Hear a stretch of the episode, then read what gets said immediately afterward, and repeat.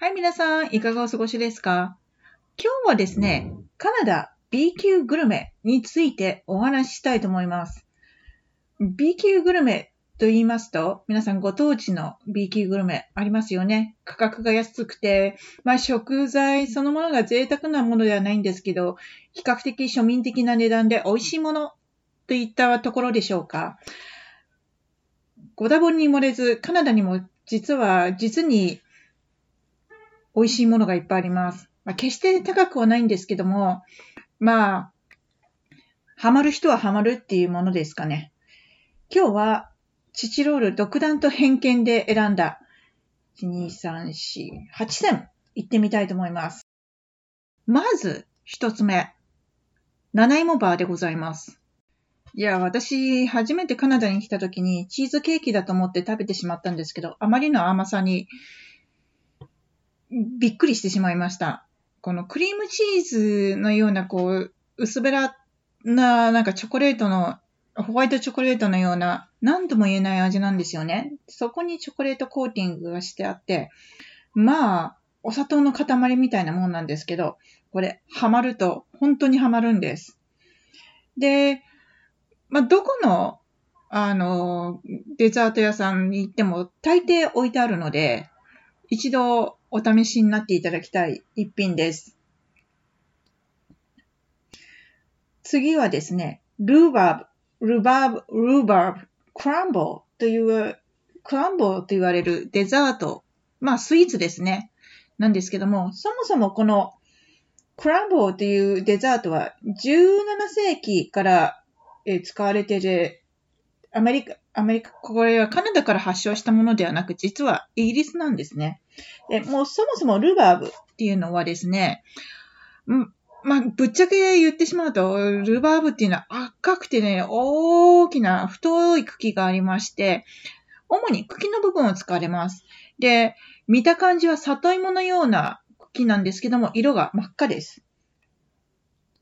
で、このルルバーブというものはですね、17世紀から使われてて、医療用として使われてたようなんですね。で、これ、あの、普通に、ただ切って使える、使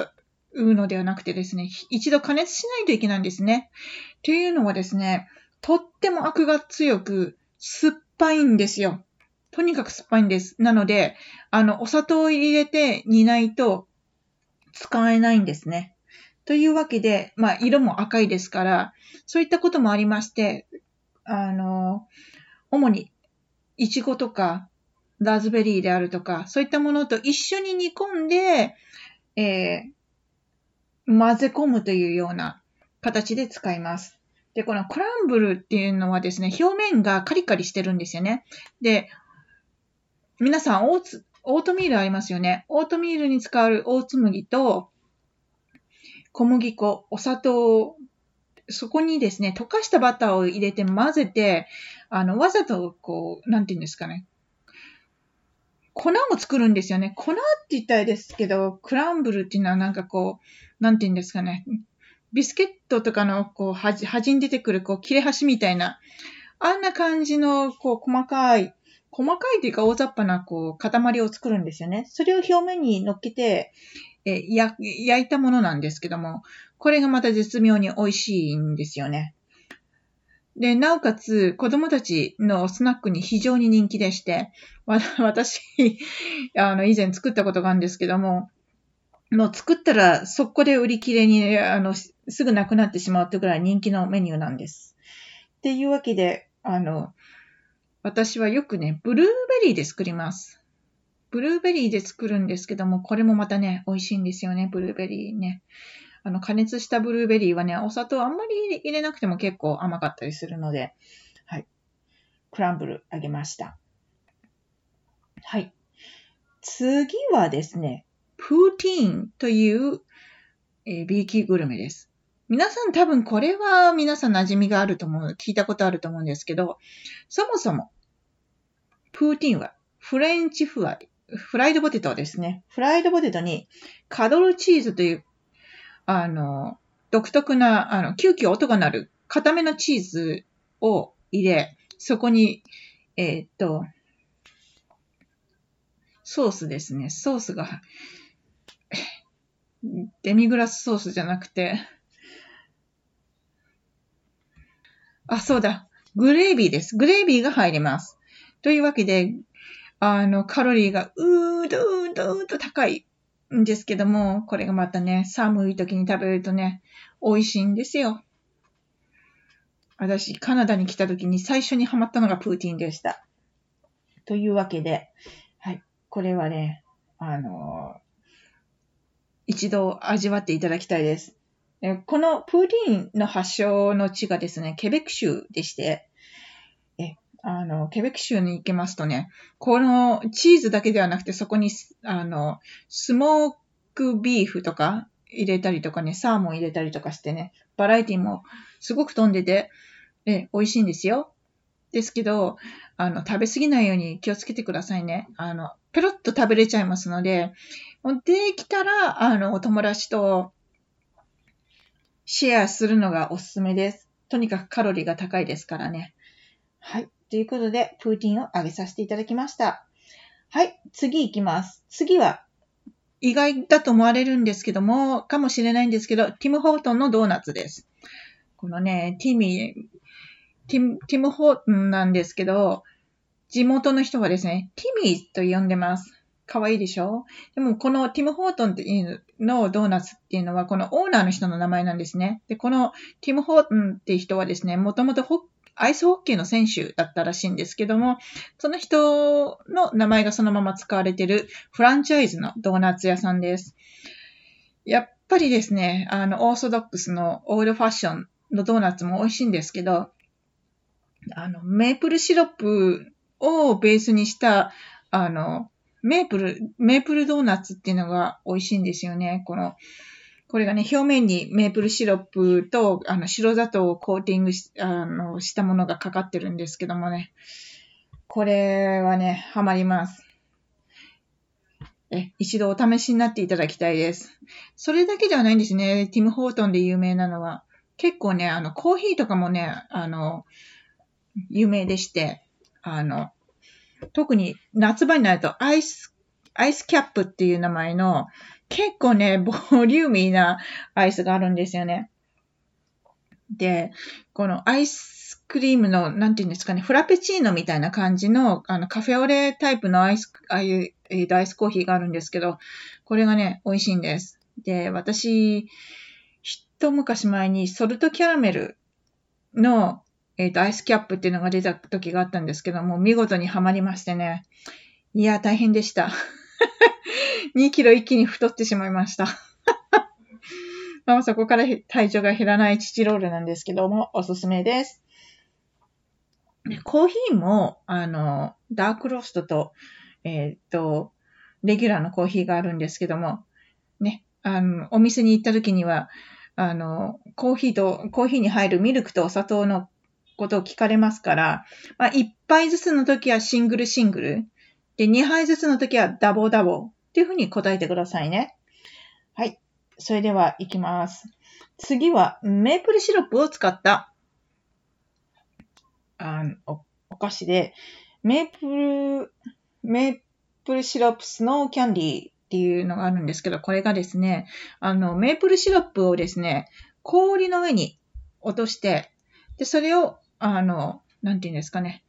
棒で、棒、棒でっていうかね、あの、ロリポップキャンディみたいにこうね、持って、棒で持って、まあ、か、あの、舐めながら歩くみたいな感じなんですけど、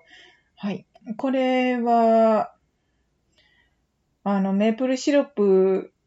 を使ったお菓子としてはとっても美味しいと思うので、えぜひ皆さんも試してみてほしいなっていうふうに思います。それ以外にもですね、メープルシロップを使ったお菓子としては、お菓子としてはですね、あの、クッキーがあるんですよね。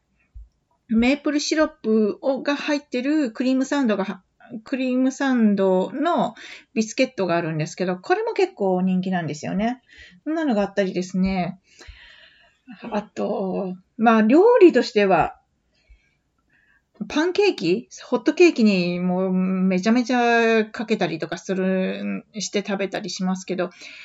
変わった食べ方としてはベーコンにかけますね。あの、メープルキャンディー、メープルベーコンキャンディーって言って、あの、カリカリに焼いたベーコンに、メープルシロップをかけて、こう、シュガーコーティングっていうんですかね、するんですよね。ちょっとベトベトした甘じょっぱい感じがして美味しいです。あと、あの、スモークサーモンに絡めて、あの、メープルシロップを、あの、絡めて、えー、出してたりもしますし、あと、ソーセージ焼くときに、メープルシロップを入れてたりしますね。まあこれがね、甘じょっぱくて微妙に美味しいんですよね。ちなみに、あの、うちの母が、あの、カリッカリのベーコン気に入っちゃって、え、あの、こちらに来た時に毎回食べてましたね、そは。それぐらいやはり、あの、日本にない味なので、人気、あの、おすすめです。はい。次行きます。次はですね、バナコックというパンです。これはですね、原住民、インディジネスの人たちが主食にしてるパンがあるんですけど、ちょっとね、作り方はわからないんですけども、あの、提供してるお店があるんですね。あの、ふわふわしてて、あの、とっても美味しいです。で、中には、その、このパンを使って、例えばその上に、あの、ベネディクトのように卵をポーチエッグ乗っけたりとかですね、チーズ、チーズソースかけて出してるお店もあったりします。まあでも基本はあの、パンなので、えー、そういう、あの、とてもふわふわして美味しいパンなので、もしチャンスがあったらぜひ試していただきたいです。そうですね。はい。で、次行きます。次は、ペロギーズです。ペロギーって言うと、な、なんだと思われるかもしれないんですけど、見た感じはですね、餃子なんですよね。何を隠そうこのチチロール。カナダに来て、えー、自炊しなきゃいけないって言った時に餃子と間違えて買ったのがペロギーだったっていう。苦い苦い経験があるんですけども、あの、食べ方もその時はわからず、もう、あの、普通にあの、水餃子と同じように茹でて、あの、中身が泥、出てきてドロドロして大変な思いをしたっていう経験があるんですけども、ペロギーというのは、えっと、まあ、パスタのような、パスタって言ったらあれですけど、あの、表面は、あの、餃子の皮みたいになってるんですけど、中に、あの、マッシュポテトが入ってるんですよね。で、こちら現地の人は焼いて食べたり、まあ、茹でたりもしますけど、焼く方が多いですかね。あの、フライパンでこんがり表面焼いて、で、そ、そこを、その上にですね、クリームチーズ乗っけて、えっ、ー、と、刻みベーコンと、あと、まあ、青、青ネギっていうか、グリーンオニオンを刻んだのを乗っけて食べるっていうような食べ方をしてます。で、これもやっぱりケベックとかそっちの方から来てるっていうふうに言われてるんですけど、どこ、どこが起源だか私はわからないです。ただ、あの、チチロールが、あの、苦い経験をしたっていうことと、食べ方をうちの主人に教えてもらったっていうことがあったので、え、B 級とさせていただきました。はい。そうしてですね、最後なんですけども、これは、 Beaver's Tail、 Beaver Tail と言います。この Beaver Tail というのはですね、えっ、ー、と、揚げた、もともとこう、ある、ま、まあ、あの、フラットブレッドは、いわゆるナンみたいなものがあるんですけど、あの、揚げたパン生地にシナモンとしあの、お砂糖をまぶしたもお菓子なんですけども、え、これは私実はあの、グラスマウンテンに遊びに行った時に初めて食べたんですね。で、それがあの、実はカナダので有名なお菓子なんだよってことをあの、友人に教えていただきました。ただね、あの、こっちの人のっていうか、スナックそのものなんですが、の大きさが非常に大き大きくてですね、あの、日本のサイズの揚げパン、なんかチュロスとかね、あの、あの、ミスドとか、そういったところのサイズに比べたらはるかに大きいですからね。あの、もし、あの、食べるときは、お腹をうんと空かしてから、あの、召し上がっていただくことをお勧めしたいと思います。とにかく、ボリューミーだし、あの、腹に溜まりやすいし、太りやすい、あの、ビーギャングルメたちばっかりですので、皆さん、あの、食べた後は、あの、そこそこ、あの、消化することも忘れないようにしてくださいね。というわけで、えーお後がよろしいようで、これで、えっ、と、今日のお話は終わりです。それではまた次回お会いしましょう。Have a wonderful day! Bye bye!